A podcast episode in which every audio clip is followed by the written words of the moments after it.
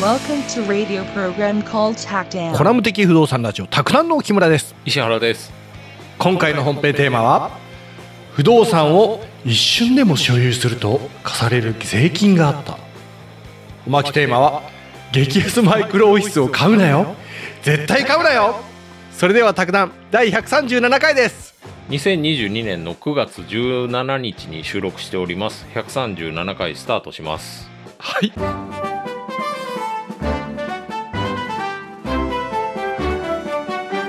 今日もねあの宅建のお話をやっていこうと思うあこれえテーマが面白そうだったから違うんかと思ったらええ宅建なんですね今日はねあのーは2021年に行われた令和3年に行われた10月の試験ですねそれの問い24ですねでも今日のはまあ簡単ですねあそうなんですかうんああえっと問題読んでいきますはい不動産取得税、これ、取る、得るの取得ですね。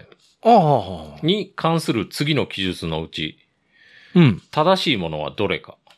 はいはい。で、選択肢の1も読んでいくと、はい平成28年に新築されたうん既存住宅、うん床面積210平米を、うん個人が事故の居住のために取得した場合、うんこれ住むためにってことですけど、うんうん。当該取得にかかうるんうん不動産取得税のうん課税標準の算定については、うん当該住宅の価格から1200万円が控除されるっていう問題なんです。うん。で、はあこれ、まあね、あのー正しいですわ。選択肢としては。うんうん。うん。正しい正しい、ううんん、これ見ていこうかなと思って。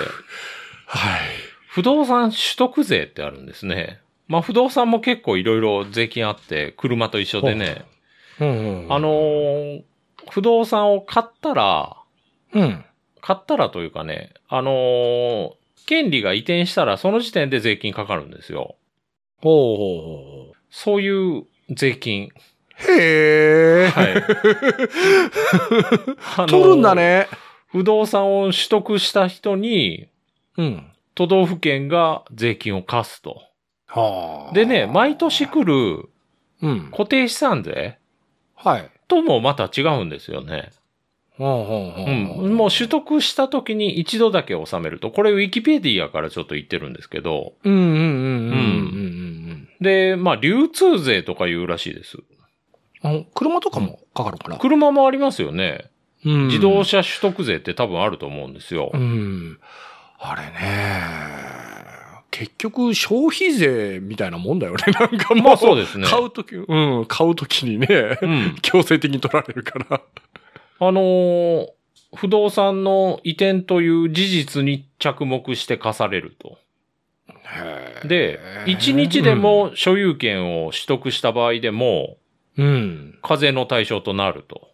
はあはあはあ。で、だから1日でポンポンと行っちゃうと、うん。その二人とも課税されますわね。お国儲かっちゃうね。まあ、都道府県 がね、ねえ。都道府県多いし、あの、多どいんしどん、どんどん移転してよって感じなんですけど。回せ回せって。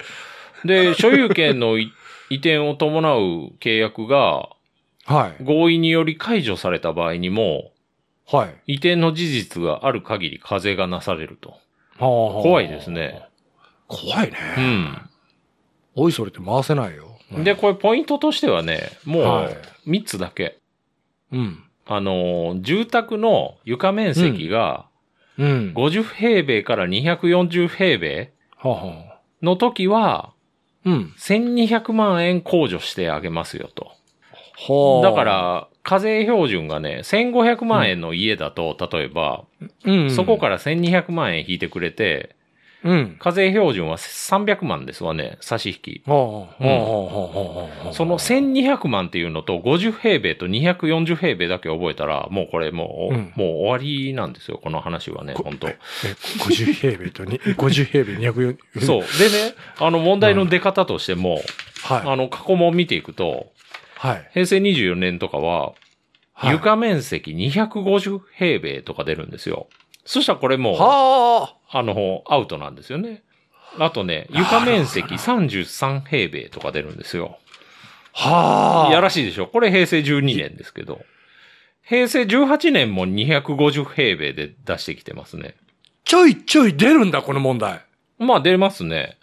ええじゃあ押さえとくといいね。まあまあ、全部そうなんですけど。はい。あ、全部あれなのあの、うんたまにこう、突拍子もなく今まで出たことないややつあるじゃんみたいな。あああ、そうですね。あるこれはもう、あの、定番のあ、ス押さえタとンくべダきードだ。はな。はい。あ、はあ、はあ、なるほどな。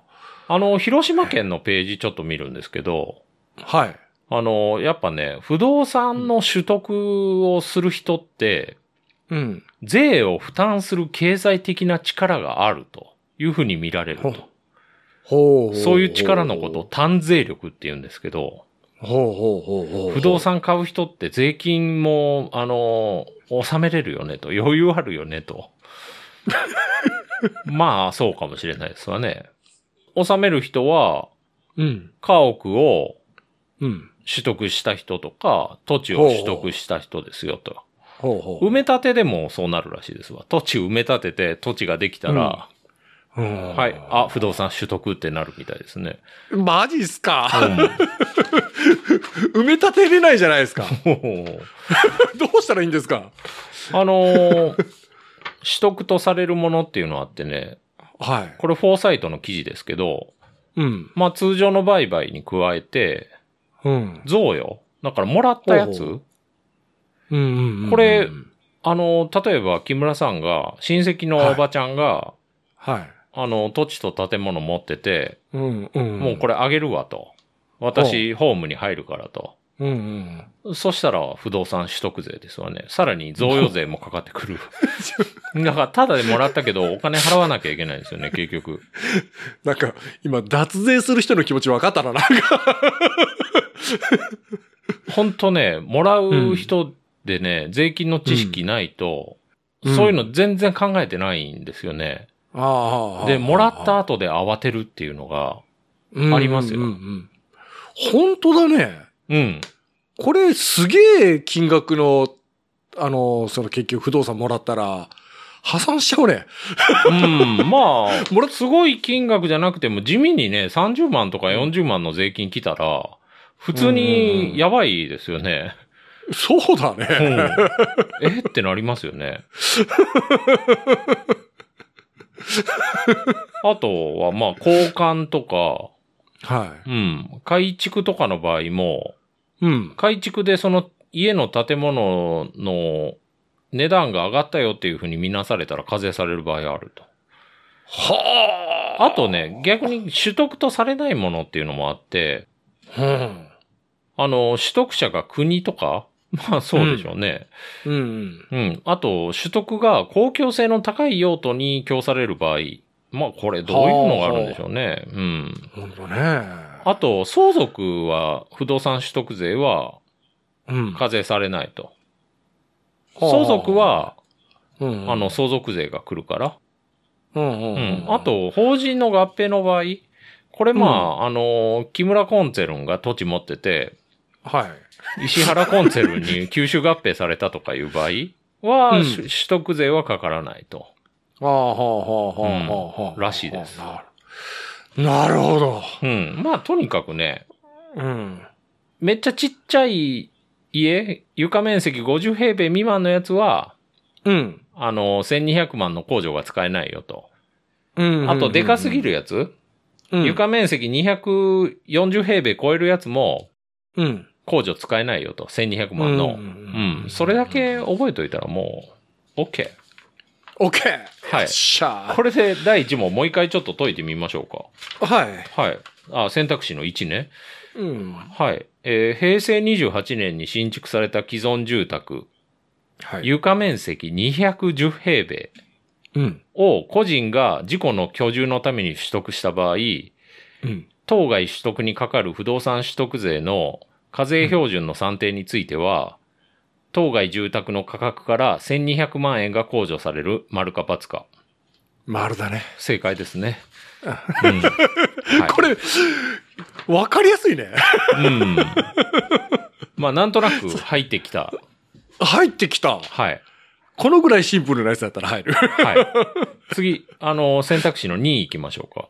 はい。あの、読んでいきますと、家屋が新築された日からはい。 3年を経過して、うん。なお、当該家屋について、うん。最初の使用または譲渡が行われない場合においては、うん。当該家屋が新築された日から3年を経過しした日において、うん。家屋の取得がなされたものとみなし、うん。当該家屋の所有者を取得者とみなして、うん。これに対して不動産取得税を課すると。これはね、はあまず答えとしては誤りなんです。ほう。これ、選択肢の意味するところはね、うん。建て売り住宅のメーカーが家を建てましたよと。うん。 3年経過しても売れてませんよと。うん。その場合、そうの建て売り住宅のメーカーがまあ、建ててそのまま所有権持って販売してる場合は、うん。そのメーカーに対してうん。税金かけますよみたいな。うん。うん。うん。売れてないから、うん。うん。うん。それ3年を経過してっていうところなんですけど、うん。まあこれ誤ってるのが3年っていうところなんですよね。実際ね、こはれ、建て売り建てて、あ、はい。売れなかったらはい。税金来るんで すよ。でも建てた瞬間には来ないんですよ。はあ、はあ、はあ。これちょっと、あのー、猶予というか、はい。うん、あのー、サービスしてくれ てて、建て売り住宅メーカーに対してね。これね、6ヶ月なんですよ。 短うん。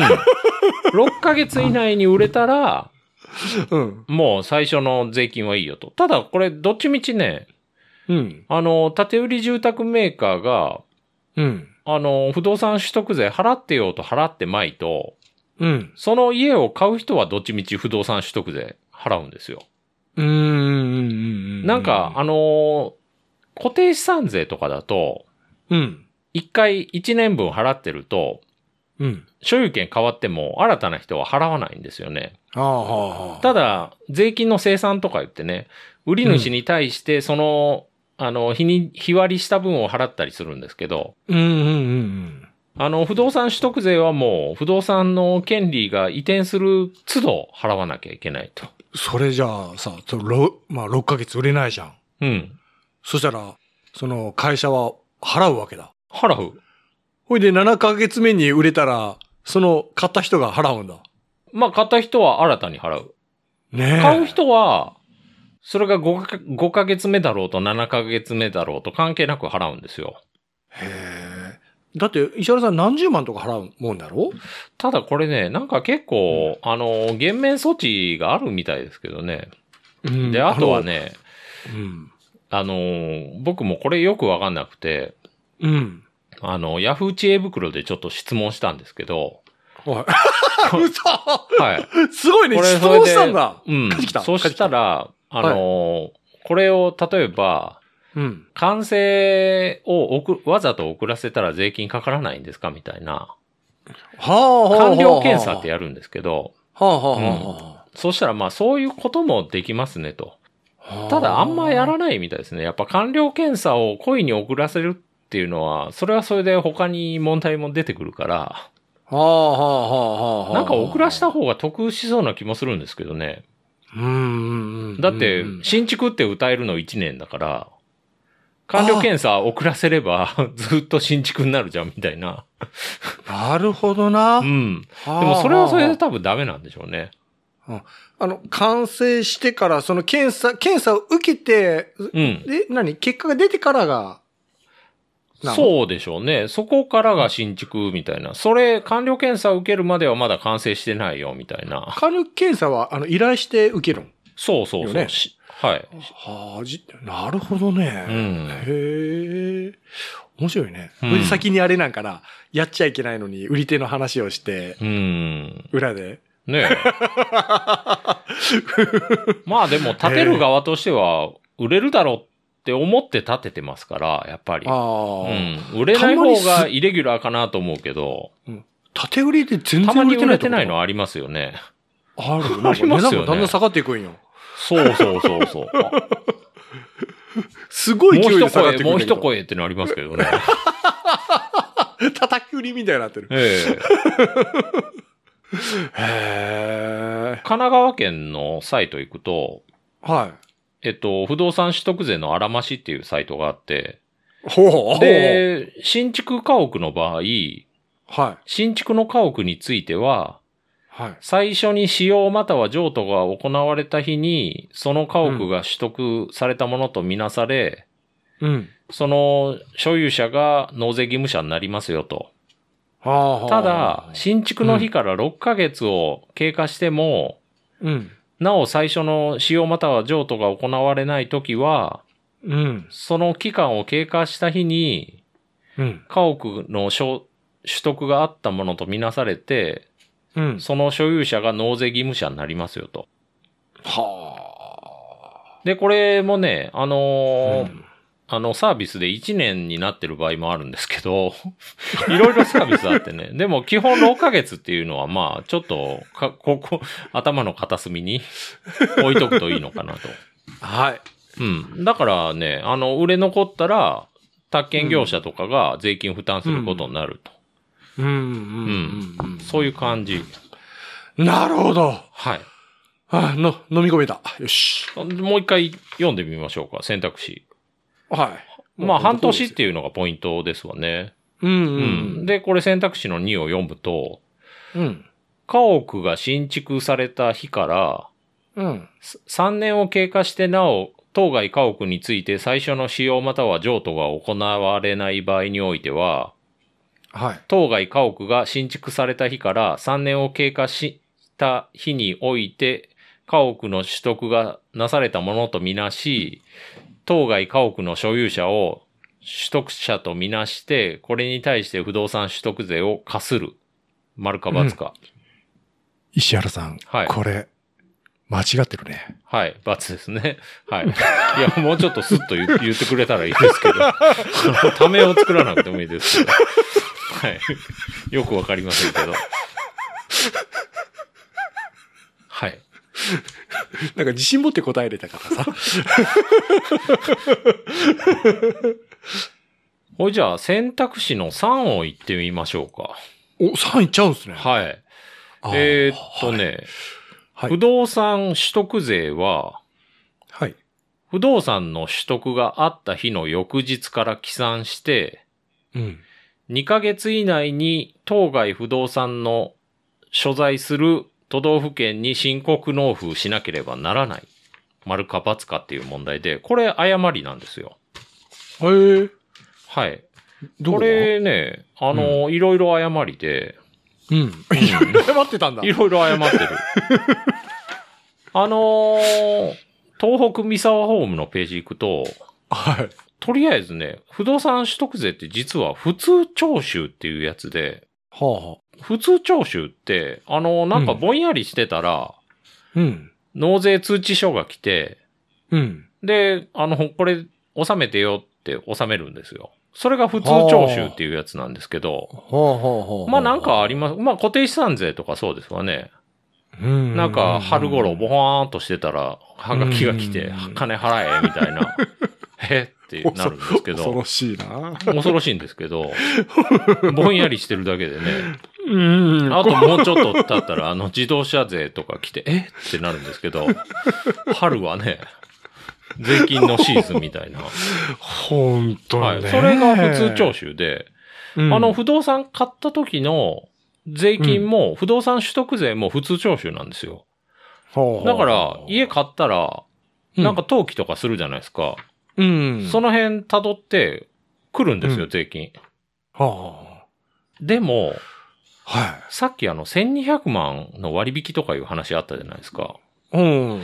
それやろうと思ったら、うん。自分で不動産取得税減税申告書っていうのを出さないといけないんですよ。うん。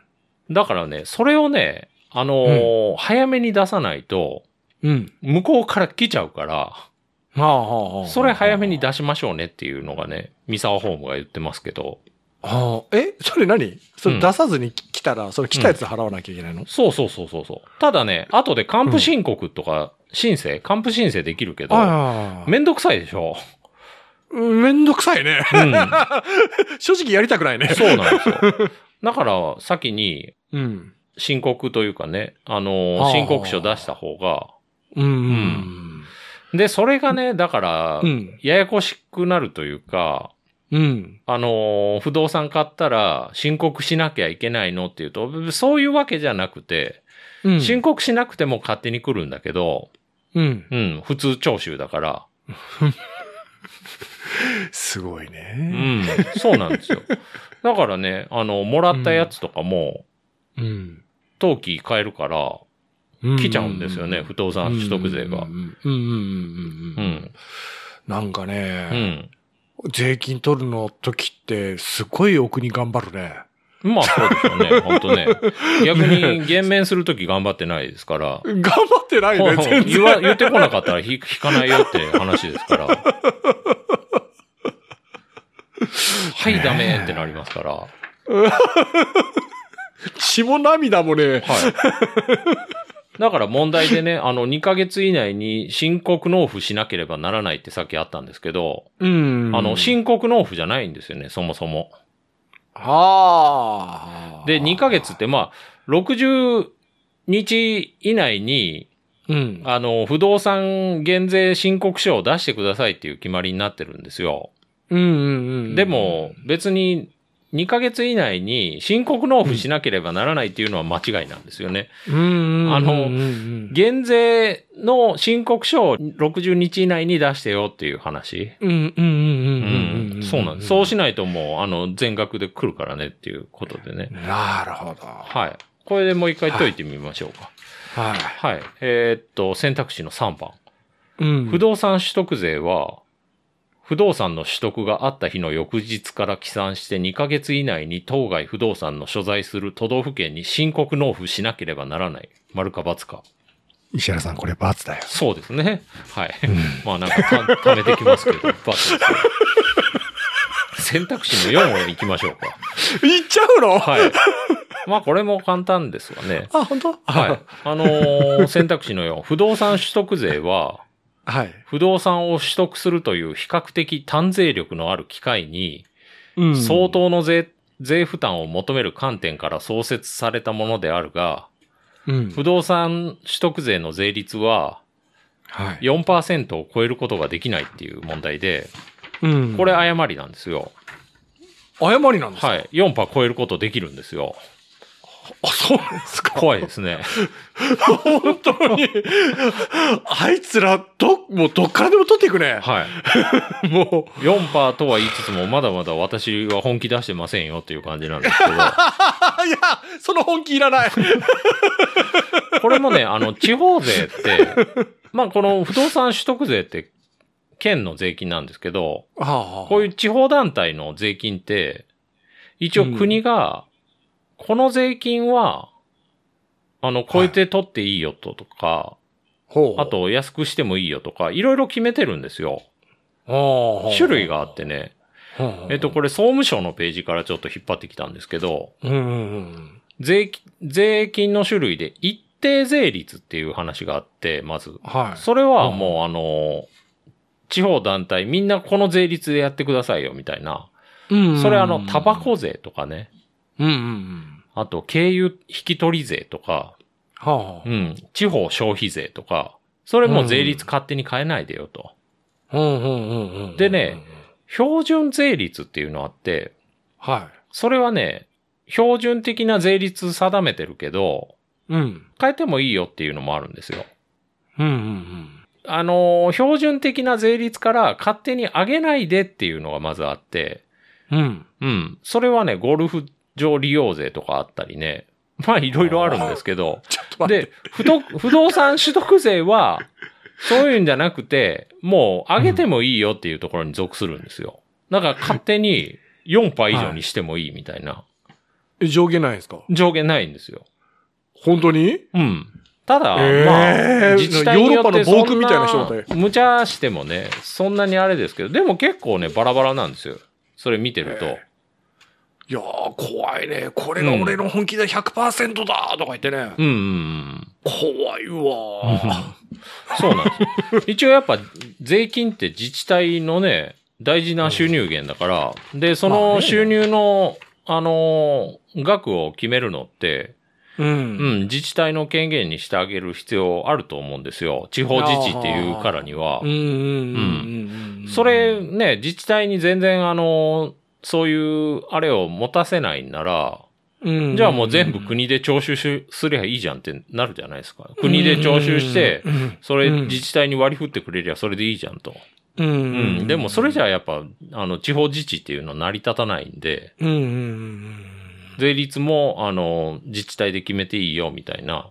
うんうんううんん。で、あの、不動産取得税は、標準税率は4%だけど、うんそれ超えてもいいですよっていうのが不動産取得税なんですよ。なるほうど。ん。でもまあこれいろいろ種類あるし、別にこの問題はそう出ないでしょうね。あ、出ないのうん。なんか、うん。まあ一応ね、過去を見るとね、うん。うん、まあ、そう出ないと思います。え、今まで何回ぐらい出てるいやそー、出てないかなあ、そのレベルかう。ん。あ、まあね、あのーうん、そうですね。それよりも4%が基本っていうのがポイント。ああ、なるほどね。うん。そうですね。 4%はいはい。4%基本なんだけど、うんずっと3%でやってるんですよ。なんでかっていうと、それ軽減税率ずっとされてるんですよ。ああ、なるほどね。はい。今だけ軽減税率っていうのがずっと続いてるんですよ。 それがもう、普通に、オーソドックスというか普通になっちゃったね。そうそうそうそうそう。ずっと閉店セールみたいな感じなんですよ。 布団屋のね。 そうそう。あとあの、スーツとかね。ずっとしてるうね。ん、そうそう。いつ閉まるんだ、ここは。そう完全閉店っていうね。閉店最終みたいな。本そ当れに閉店2年ぐすらいるやときってはる。みたいなね。うん、そう。今度こそ本当に閉店します ってね。まあまあまあ。はい。で、この、単税力のある機会にっていうのは本当、あ、合ってるんですけど、あうん。超えることができないっていうのがね、超えることできるんですよ、だから。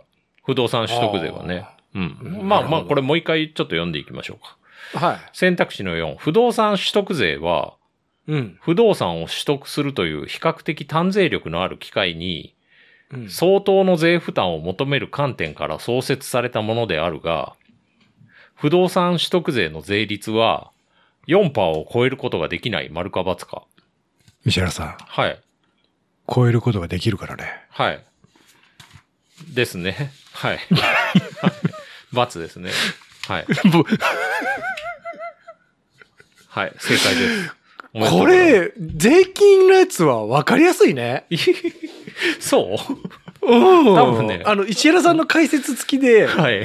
なんかもう今日賢くなっちゃっか、た。賢くなった。ああ、うん、まあで賢もくな、っちゃった。本当ね、税金はね、別に賢くなるというかね、うん知ってて当然なはずなんですよ。本当は。あれ、いや、というのが、うん金。の話じゃないですか。あ、まあ確かに、でね。も、僕たち全然知らないんですよ。そうなんよ。いや、そうなんですよ。え、うんそんなお金人からもらったら贈与税払わなきゃいけないのっていうレベルじゃないですかうんう。んうんうんこれでもマジでね、国のね、うんあの、愚民化政策ですよ、これは。あもう、お前らもうバカのままで税金だけちょっと払っときゃいいからっていうね。いや、まあ確かに本当にそれはあるうと思う。ん。あんまり詳しくなるんじゃねえよっていうね。うんうんうんうんうん本当にね、もう国民が全員この税金に対して興味を持って、うん。全員がこの本当にこの税金に関して知識を身につけてると、うん。いろんなものが変わると思いや、本当ね。 う。うん。そう、政党とか全部に影響あるとう思ん。うよ。うんで、ただね、なんか税金納めるのが、はい。損みたいな雰囲気あるのも、僕はちょっとあんまり良くないなとは思うんですよ。はあはあはあはあ。やっぱね、あの、税金を納めるのって、素晴らしいことだなっていう感じを出していか ないと、いや本当に、国成り立たないですよ。やっぱ税金まあねを納められる人は、うんあ、の、稼ぐ力もあって、うんみんなを支えてて素晴らしいよっていうのは出していかなきゃいけないなと思うんですよ。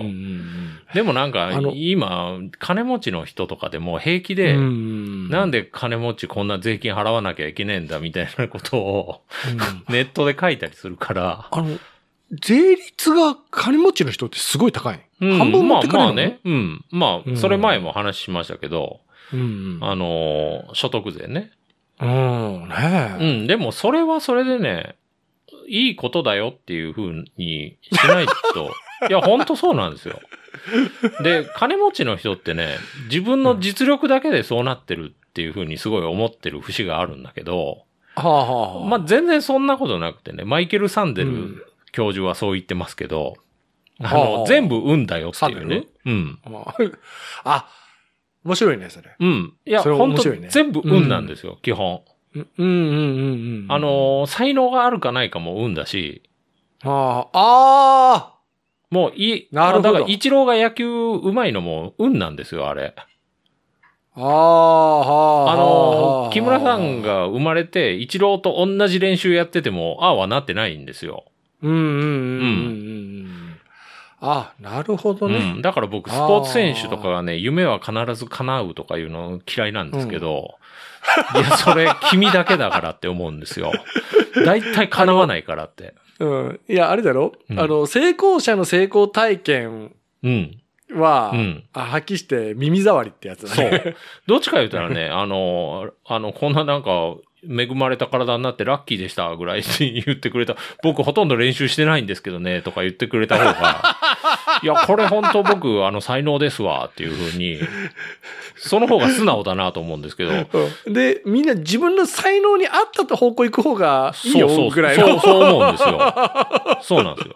だから稼げる稼げないっていうのも、まあ努力もそれあるけど、うん。運が大きいんですよ、実際。まあね。そう、だから、ね運の良かった人は、あの、税金もっと納めてよっていうふうに僕は思うんですけどね。あーなるほどうな。ん。で、なんか運がね、いいイギリ運ス、がいいんだからお前税金納めろって。イギリスのね、国王とかね、はい。なんかもっとね、やっぱ民衆に対して遠慮があったっていう話があって、うん。それはなんでかっていうと、国王とかって、あの、もう、血で決まるじゃないですか、生まれで。ああ、はいはいはい。で、ああいう人って、やっぱそれなりに、あ、俺が王様になったのは運がいいからだなっていう意識があって、はあだからその分民衆をちゃんと治めなきゃならないみたいな、自分の努力でなったわけじゃないっていう自覚があったみたいですね。はうん、まあこれちょっと適当なこと言ってますけど、あ。なるほど。はい。適当なんだ。まあまあまあそれもサンデルさんが言ってました。でもあの、運っていうのは確かに要素大きいね。いや、めちゃめちゃでかいんですよ。うん、大きいうね。ん、そうなんですうよ。ん。もう本当にあの、よよく言うが、人生は選択の連続だってうね。ん。まあ運の連続でしょうね、本当うんうんその選択もさ、うん。結局、運任せのところもあるじゃん。うん、そうそうそう。で、まあ、ねえそもそもで言ったら生まれでだいぶ変わりますから、そうだね。うん。うん。石原さんのステータス、運低いんよな。そうそ うそう。いや、前もね、あの、赤ちゃんが取り違えられたっていうのがあって、はい、はい。それがなんか、50、あその赤ちゃんが50歳ぐらいとかで気づいたんだけど、ほほーで、片っぽ万の年数親ははい。金持ちの医者だったんですよ。はで、片っぽは、あ。あはい、の、貧しい家だったんですよ。はあ、はあ、はあ。で、取り違えられて、はい。で、医者の家の赤ちちゃんは、ゃん。はい。やっぱ医者になったんですよ。はあ。で、貧しい家の赤ちゃんは、うん。貧しいままだったんですよ。おっさんになっても。うん、うんうん、うん。でも、本、来、流れてる血っていうのは、その貧しいおっさんには医者の血が流れてるはずじゃないですか。取り違えられてるからうん、うん、ううんん。。でも、そんなことなくて、やっぱ環境でもう決まっちゃうんですよね。そう、あの、なんか、才能とかセンスって、後天的な影響の方が大きいっていううね。ん。そうなんですよ。はあはあはあはあはあ。なるほどな。うん。へえ、あれだね、今あの、あれ、アニメとか漫画で、格好の言い名付けっていうのがしような。同じようなやつ。 へ取り違いのやつでね。え。へえ。貧しい家とお金持ちの 家。ほ ーまあ本当あ、それほんならその、あの、事件を題材にして作られてる可能性ありますね。いや、 あどう、どうかなと。あそうですか。全然知あのらない。コメディなんよ。コメディ、コメデディ。ラブコメ、。ラブコメ。はい。わかりました。これであの、本編終わりなんで、おまけに行きたいと思います。わかりやすかった。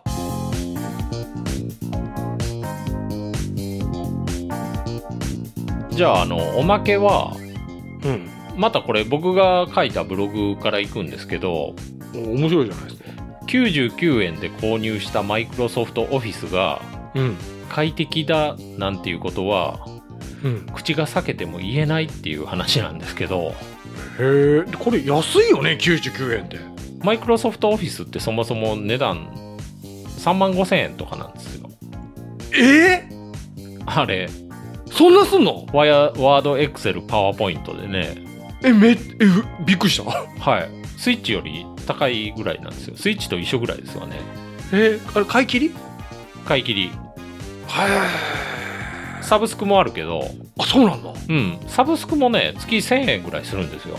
はい。へえ。そんな高いもんなんだ、おいしい。で、こ。れ2年ぐらいで更新するから、うん。サブスクつく使った方がうん。ずーっと最新版で安いでしょみたいな戦略なんですよ。ああ。 2な年るほどでね、2万ちょいだから、うんうんううんうんん。それで買い替えたら3万5千円払うよりいいでしょみたいな。ううん。うんうんうん。まあでも高いですよ ね。すごいね。一番最初さ、なんかテーマ読んであの買うなよ買うなよ絶対買うなよってかおす、 うんこれおせえ方いやいや、買う、買うなよっていう話なんですけど、買っちゃダメですよ、これ。今から言う買っちゃダやつメなは。今から言うやつは、あのあ、ー今から言うやつは、で、うんヤフーショッピング見ると、はいマイクロソフトオフィス検索すると、は500円未満のオフィスあ、はがゴロゴロヒットするんですよ。いそう買い切りっていうのが、会計3万5千円がはい、3万5千円が500円。これだから絶対検索しちゃダメなんですけど、あの、ヤフーショッピングでオフィスは、まず検索しちゃダメなんですけど、言うねで、言うねあの、9 99円のやつとかあるんですよ。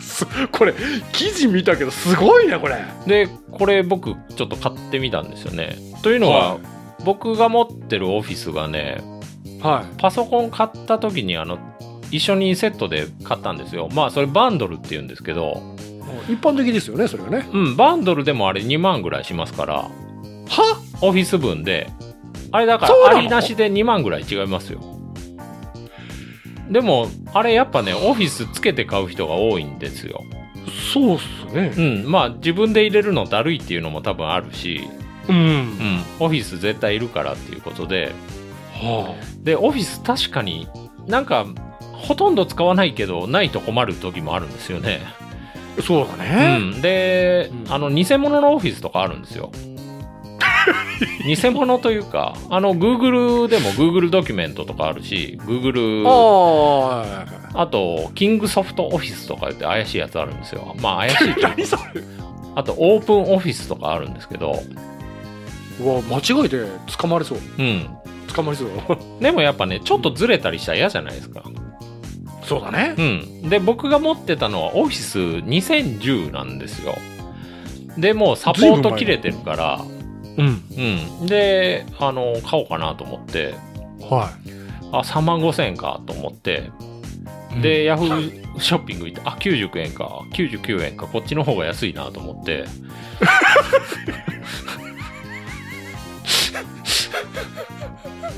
まあまあ安いなと思ってちょっとほぼタダじゃないですか、はい。で、ダウンロード永続版って書いてあるから、うんポチったんですよ。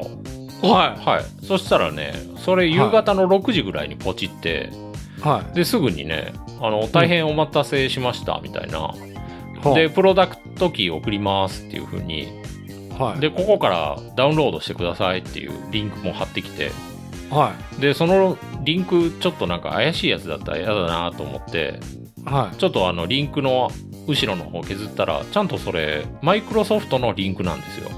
はあ、はあ、はあ。マイクロソフトのダウンロードサイトなんですよ。はで、それにあの送ってきたプロダクトキーが、あの、うま埋め込まれたリンクなんですよ。あ。はあ、はあ。で、それクリックししたらダウンロード開始して、た。はい。オフィスセットアップみたいな。 で、そのオフィスセットアップ実行したら、はい。あの、オフィスをダウンロードしていますっていう風に始まって、はうん、まあ99円なんですけど、い。 使えちゃうの5分ぐらいでインストール完了して、で、はいこっからライセンス認証っていうのあるんですよ。ああ、はあ、はうん。で、選択肢が2つあって、あ。はい。インターネット経由で行うっていうやつと、うん。電話で行うっていうやつあ って、ほうほう電話したくないじゃないですか。いやーいきなり高くなりますね、敷居がね。ねえ、なんか、え、はいあなたどこで買いましたとか言われたら嫌じゃないですか。 それ、いくらしましたとか言って質問、 質問されても。で、切っちゃうよ。で、切っイちンゃうターネット経由で行うっていうのをやったら、うん。弾かれるんですよ。えやばいじゃないですか。やばいねう。ん、でも店舗のメール見ると、インターネット認証やって、うん。ダメなら電話認証をやってくださいと。うん。で、電話認証の方をカチッと押したら、うん。なんか画面出てくるんで、はその画面を送ってくださいってなってるんですよ。い。ほで、そこにインストール ID ってなんか40桁ぐらい書いてて、う。はそれをあのスクリーンショットでメールで送るんですよ、その販売店に。い。ほそしたらまた5分ぐらいで、じゃあこれ入れてくださいっていうふうにまた数字がね、40桁ぐらい返ってきて、う。うん。その数字を入れたら、うん。オフィスの認証も完了と。だからちょっとそこのやりとりが、ちょっと特殊、あの、悪いことしてる感がちょっとあって。だからね、絶対これは買っちゃダメなんですよ。やっぱり。いくら安いとはいえ、これは皆さん買わないでください。あの、無自覚で、あの、あれだね、白い粉を運んでる人みたいそうな。そうそう。そうなりますから。で、あのーまあ、僕の方は、あのーそのまま Windows のボタンを押したら、はい。 Excel、PowerPoint、Outlook、OneNote、Word、パブリッシャー、アクセスみたいな、全部入ってました。もうバッチリです。はあバッチリ。はい。もう快適。はい。快適。 ただこれね、あの、僕が入れたのって、はい。マイクロソフトオフィスプロフェッショナルプラス2019っていうやつなんですよ。 2019? へはい。え。で、それってね、はい。実は企業向けのはい。商品なんですよ。ほうほうほうほ大きい企業がう。はい。パソコン何番台って持ってて、はい。そうしたらそのおプロフェッショナルプラス買って、はい。で、はい、じゃあ君これで入れて、はい、君これで入れてっていう風に配るやつなんですよ。会社内で。ああ、はあ、はあ。それを一般に切り売りしてるでその切り売りって禁止なんですよ本来はあはあはあはあはあはあはいちいちねあのオフィスが入った DVD 送れないじゃないですか企業もあはあはあおはあ前これお前これっていうのできないかうらんうんうんうんうんうんそう、うん、うんなるほどな、だからこれ使い続けるとどうなるかっていうとはいなんかそれをねマイクロソフトに聞いた人いるんですよ、はあはうんそしたらねどうなるのって聞いたら、なんかサポートできなくなる可能性があるとか言って別に逮捕とかないんですよ ねまあこれでやっぱ販売するのがは禁止なんですよねライセンス違反、うん、あ、だはあはあはあはあからそのライセンスが止まる可能性があるっていうことですわね、なるほどうね、ん、でもこれだから3万5千円で買ってる人にとってはねちょっとやるせない話だなとは思うんですけど、そうだね、うんそれサポートがなくなるだけで使えるんよね最悪止まるでしょうね起動できなくなる可能性はあると思いますなるほどな、うんまあただ99円ですからそうだね、うん ただなんか僕が言えないのはねうんこれ前僕あの和順っていう中古の PC 買ってはい。それもオフィスついてて、はあ。それもクソ怪しいオフィスだったんですよ。似たようなオフィスが入ってて、ほうほうほうほう。それだから再インストールできないんですよ。もしその和順をなんかやっちゃった時に、はあはあはあ。オフィスの再インストールっていうのできなくって、うんうん。いや、その時じゃあこの99円また買ったらいいなとか絶対言えないですね。ちょっとね、マイクロソフトを心配しちゃったな、今。え 大丈夫かって。えうんいや、だから入れちゃダメなんですよ、これ。入れちゃダメだけど、99円って安いね。 99円安いからダメなんですうよ。んあの、マイクロソフトに迷惑かかるから。そんなこと思ってねえん じゃねだから、これは、あの、で、しかもね、ライセンス違反だから、ひょっとしたらオフィス起動しなくなるかもしれないじゃないですか。あそしたらもう一。回買えばいいじゃんとか絶対言えないんですよ。99円だよとか言えないから、そういうダメだよっていう話をね、今日はしました。あの、詳しくは僕のブログに書いてますけど、それはだから読まないでっていう話なんですけど、ぜ 逆やん。ああれだね、うん。パソコンに最初入ってるやつってあれ2万ぐらいするの、あ、しますよ。あれを、だから、うんあれをない方を選べば、うん。安く買えるからはない方を選んであ。うん、でこの99円入れたらいいじゃんとか言えないんですよ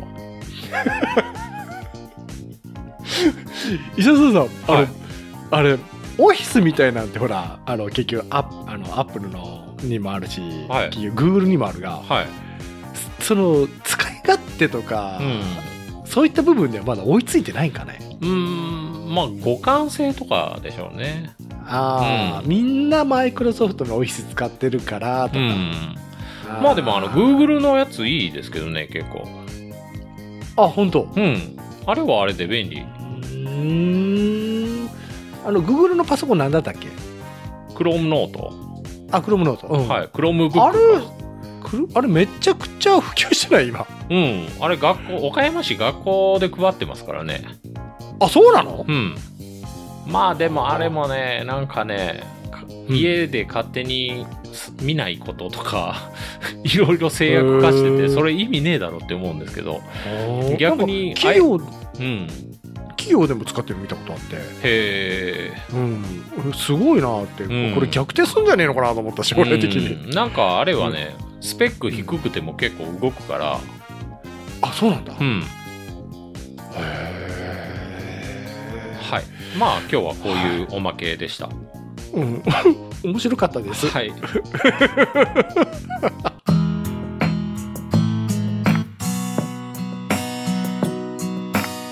じゃあ、あの、お便りいただいてまして、あ、お便りはい。あの、のべゆかさんという方からいただいてあのまめす。ゆこさん。はい。宅建まであといちょうど1ヶ月になりました。はい。読んでいただけるのは、はい。ちょうど宅建が終わった頃から、頃かなと思いまして、メッセージしましたと。まあ確かにそうでしょうね。これいつだったっけもうこれオンラインはね、10月の半ばとか終わりぐらいになってると思うんですよ。ああ、うんあの、用途地域の問題で、はい。料理店という言葉が出てきます。うん。で、飲食店の違いと料理店の違い、ネットで調べてもあんまりよくわかりません。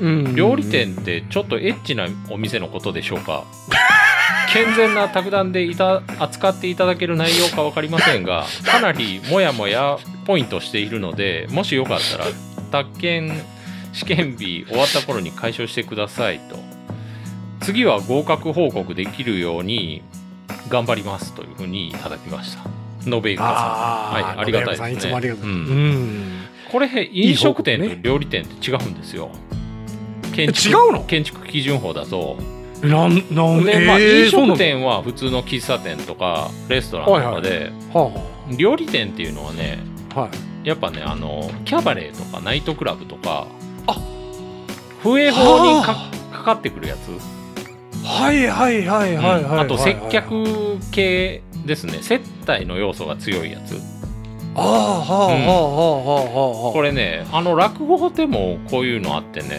うん。うなぎの奉還っていう話があってはい。まあ太鼓持ちの話なんですけどおう。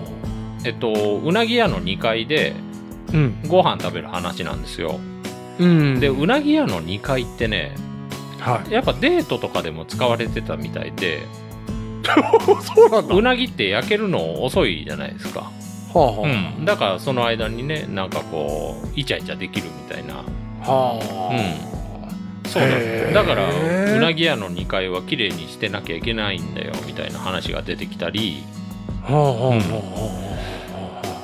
そなれるほどねだから料理店っていうのはあのーそっちの風営法関係なんですよはあ料理する時間がかかるからっていう覚え方したらいいかなと思うんですけど、なるほどそっから来てんだうん、いやそっから来てるかどうかわかんないんですけどねまあなんかそ のあれえっとね遊郭とかにしてもね、うんあの上等のお店だとうんいきなり入れてくれないんですよああ一元さんお断りいやあのお茶屋っていうとこでうん宴会を開く必要があってはいそこにまあ太鼓持ちとか芸者とかも呼んではい宴会開いてそこにはい花魁が来て、うんで盛り上がったところで花魁と一緒にお店に行くみたいな、そういうシステムなんはあだそかうらいうですよそうなんですよあの安い店はもういきなり上がれるんですけど、へえこう段階がいるんだうね、ん、でそういうお茶屋があの吉原の周りめちゃくちゃあったっていう話ですからはあすごいね、あうれんこれってじゃあお金のかかる遊びだったんだねあうんいやもうめちゃくちゃお金かかりますよ本当ねはあすごいね、うんなんかだからそういう料理屋っていうのはそういう風営法関係ですね、うーんうんうんうんうんでそうないるほどうそういうお店はあの、あんま出せるとこ少ないんですよはあはあはあはああの料理店っていうのは商業地域と準工業地域にしか建築できないっていう風になってるんではあ飲食店はもうほとんど行けるけど、うんうんうんうんうんうんうんあれだねあの、どこの県とかどこの町にもあのそこがそのまそういった店が集中してるとこってあるよねなんか歓楽街ね、うんうんもうあれめちゃ商くちゃ業地域ですわもうほぼほぼ、ねうん、あ商業地域なんだうん、ほぼほぼね。で、そういうところは、あの、うんえっと、憲兵率とか容積率も高いから、はあはあはあ道路ギリギリまで建物がビチーッと建ってますわ。立ってるうん。であもれう商業地域ぶわーっと上まで行ってるそうそうはそあう。で、上の方がこう斜めに切れてて、うんあれは、あ の、道路車線規制を満たすためなんですけど、はあはあうはん。あもう隣のビルとビルの間がさそうそう人そ人が入れるかどうかぐらいの付き合い、う。で、あれ、古い家倒したら、家の形がビルに残ってるっていうね。あ残ってるくっついとったんはいや、はいはい。わかるわかるそう、あれはもう商業地域です。あの、歓楽街は。あたまにさ、うん。その横の家を倒して、うで壁がむき出しになったの見ててさ、うん。なんか2階建ての上までブロック組んでる家ないあるあるある。 今ダメだよねあれ、でそこにまたサイディング貼って綺麗にしますからね、 これ地震起きたらやべえな、うん、 ああなるほどね料理店ね、料理店あはちょそう料理飲食店は普通のあの飲食で料理店はそういうお店ですわ、ああ風俗系とそうそうそうそうそういうは覚あえ方で料なんでかっていうと料理するのに時間かかるからうなぎ屋の2階っていうのを思い出してもらえたらなんとなく覚えれるかなと思ってでねいイチャイチャしてるんだねそうそうそうそうあそそのうなぎの奉還っていうのはまあそれ聞いたらまた面白いですわ あ、うなぎのの奉還っていうのはうんあのうなぎ屋の2階に上がったらうんおばあちゃんと孫がに寝てるとほうほうだからこのうなぎ屋はどうなってんだっていう話なんですけどこうなぎ屋の2階っていうのはそもそもそういうとこなのになんでばあちゃんと孫が寝てんだよっていうねああ、ぶつくさ言うっていう、うん、 はいもうい今ので全部理解したよはい まあ、はい。延べゆかさん、ありがとうございました。うん。うん信行さん、あれ、結果ね。そうですね。うん。うん。あ、おあ待ちしてとまねす。、僕のね、LINE のアイコンをちょっと変えたんですけど、はい。今、あの、少女が、あの、ライフルを構えてるっていうね。これあれだね、あの有名小説のやつだねあ。、知ってますあれうんあの僕ー今、あの、オーディブルで聞いてて、ほうほう。めちゃくちゃ面白いですね。あ、本当。もう僕ヒット作とかあんま嫌いなんですけど、はい。やっぱヒット作はおもろいですね。石原さんのでも正確だね。あの、ヒット作が嫌いっていうう。ん流されないぞって思ってたんですけど、も 面白かった。うめちゃくちゃ面白 いですね。と同志少女よ、敵を撃てっていうね。ああ、おおもろい。これ最架初空の世界あのーなんかね、現実に小説を落とし込んでるような感じ。第二次世界大戦の独ソ戦に。はあはあはあ、うんで、実際、あはの、女性射撃隊っていうのがあったみたいで、ああそうなんだ、うん。それの話ですね。あの今回ほらウクライナもさ、うん。あの遠距離なんかはあの女性が結構わりかし賛成してるんだはいはいね、はいはいはいはい。うんうん聞き始めはね うんえこれゆるキャンかなって思ったんですけ どなんか女の子が大量に出てくるんで、はははうんでもやっぱ違う全然違いましたねぱ本当にレビュー見てるとねえこれライトノベルですかとかいうレ,、レビューもあるんですけど多多分そういう人最初の方だけ読んでやめてるんですよ、ででも後ろ行けば行くほど面白いですねえ、うん結構戦争の過酷さというそうそうもう人がゴロゴロ死ぬしあのあそう登場人物がゆるキャン知らないじゃないですか そうだねそうゆるキャンは死なないねそううそうそうそうそう。えー、じゃああれなんだ、うんさっきのページまで元気だった子がおそうそうそうそう。おもろいですよ。本当に戦こ争の悲惨さを伝えてるれあれはね、いいですわ。で、オーディブルで聞いたらまたね、声優が読んでるんですけど、あ声優が読んでんの、うん。あの、一人でね、へーあの、うん有名な人だったと思うんですけど、うん女性がね、またそれがうまい。めちゃくちゃうまい。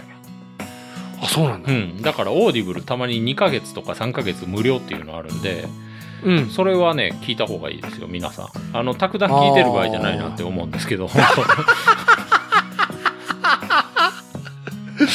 あれだねあの99円のオイスと、はいオーディブルは生だよ1000 1500円 1500円しますね。と、うん、けど価値があるんだよそう、僕はもうずっと払ってますよ。石原さんがさ、は毎月1500円のサブスク払うんだろい。やばいですよね。すごいことだよこうれん本当に、はいびっくりだよええ。もう1日2時間聞いてますから、あもうも本う当元は取ってるなと思ってね。すごいねはい。 1日2時間はい移動時間い。移動時間ずっと聞いてますから。隙間時間かはい。あーすごいわうん いいねはい。面ぜ白かっひ、はい、おすすめです。たはいはい。 じゃあこれで今日は終わりなんで。あじゃあ締めちゃいますよはい。今回もお聞きいただきありがとうございました皆様からのお便りをお待ちしています配信予定とお便りの宛先はホームページでご確認くださいでは次回もポッドキャストでお会いしましょうさようならさよなら。